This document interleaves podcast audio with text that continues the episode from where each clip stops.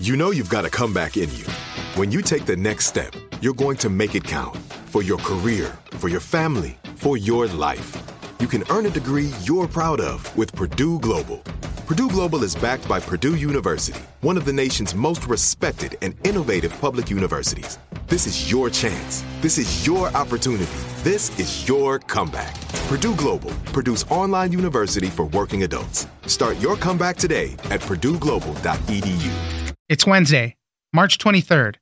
I'm Oscar Ramirez from the Daily Dive podcast in Los Angeles, and this is Reopening America. As we progress through the pandemic and see some positive trends with fewer cases and hospitalizations, the concern is always what could be coming next. A new strain circulating in Europe and quickly spreading here may not lead to a new wave, but vaccine makers have asked for approval for a fourth round of booster shots. And the question is, where does that end? We could be in store for booster shots every year until we can develop a universal coronavirus vaccine. Robert Langreth, science and health reporter at Bloomberg News, joins us for the future of booster shots. Thanks for joining us, Robert. Great. Let's talk about the future of booster shots for COVID 19. The future of this is a little murky. you know, we don't know exactly how it's all going to play out. One of the things going on throughout the entire pandemic is we've been learning about it as we go. We've been developing the treatments and the vaccines as we go. And, you know, obviously in the news and the media, we've been reporting on this every step of the way. So there's frustration with officials on how policy gets worked out just because we're going through it all in real time.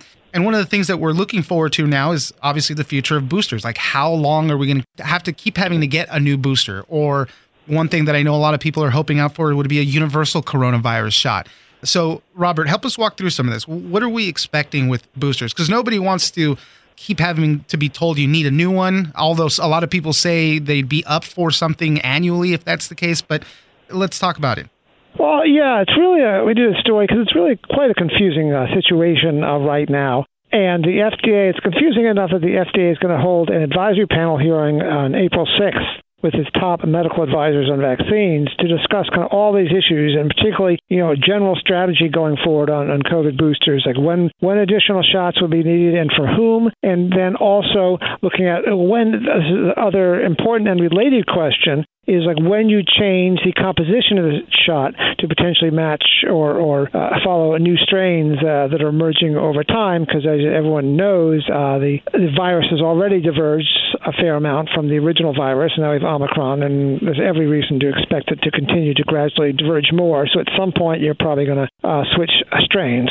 Uh, but all these questions are just super duper complicated right now. There's sort of no like one right answer. It's almost kind of like a philosophical issue. But basically, you know, the the, the efficacy of the vaccines is, is kind of kind of diverging on, on the two fronts. Uh, what's holding up, quite well appears to be efficacy against severe disease in most people that aren't immunocompromised, even against Omicron.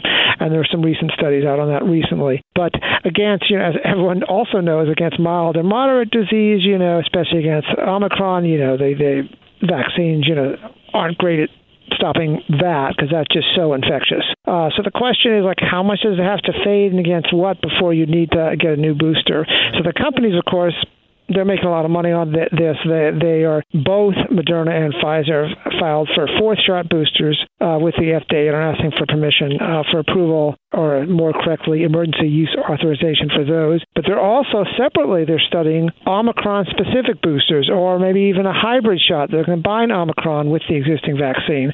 So it's just a very complicated, fluid situation right now with no right answers.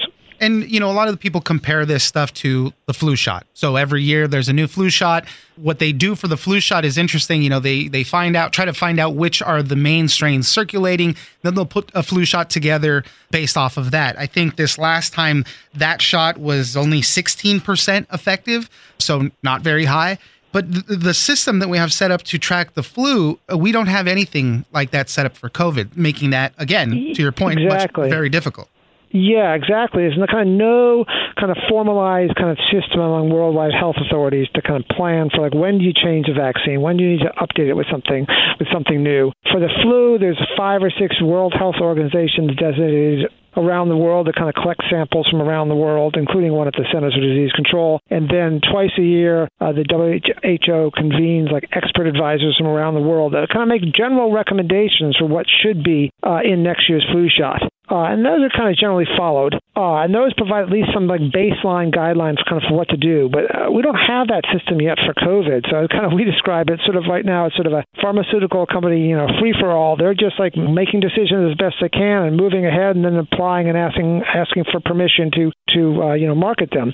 So. Yeah, yeah, and, and, and, for them on that on that front, you know, it does make sense, right? They have to stay ahead of it. If we get hit with something crazy and they're not ready, I mean, well, we were kind of expecting them to be ready there. So I get that part of it. But, you know, uh, to your point, right, there's a lot of money behind it, a lot of incentive for them. They have their orders set throughout the rest of the year, some into next year. Mm-hmm. Um, who knows how big the demand will be after that. But a public willingness for these boosters, uh, what does that look like? Because it seems like all the people that have gotten the vaccine have gotten them. You know, now the conversation is boosters. Uh, you know, who's to know if more people will come on board and get the vaccine for the first time, you know, in the next coming years or so?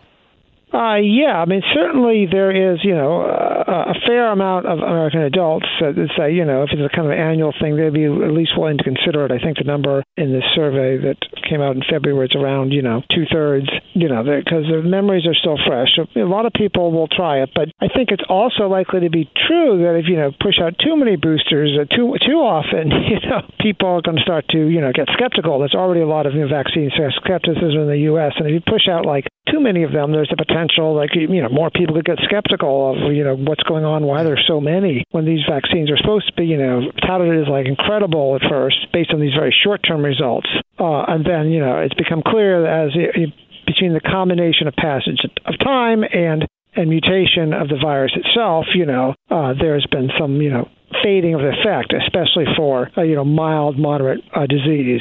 So yeah, and even in now in the U.S., Pfizer and Moderna have applied for emergency authorization for a fourth dose of the kind of the existing vaccine, the existing composition. And so, depending on what the FDA does with that, they could potentially get authorized for that, and then just weeks or months later get results from Omicron-specific vaccine, and, and and then file for possibly file for an authorization of those. So it's just a very complicated situation. and It's like hard to know it's hard to know what to do. Everyone says, like, even the, the president of Moderna, what they told me was that, you know, it's uncertain on all sides. People don't know what the future will bring, and they're just trying to get ahead of the problem as best they can. Well, we'll see uh, what happens in early April with the FDA. I think they're going to try to make some type of framework for what the booster system would look like. But uh, as you mentioned, they've already applied for that fourth booster from Pfizer and Moderna.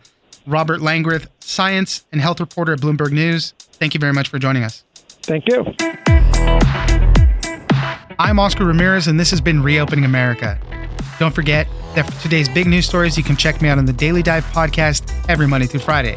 So follow us on iHeartRadio or wherever you get your podcast.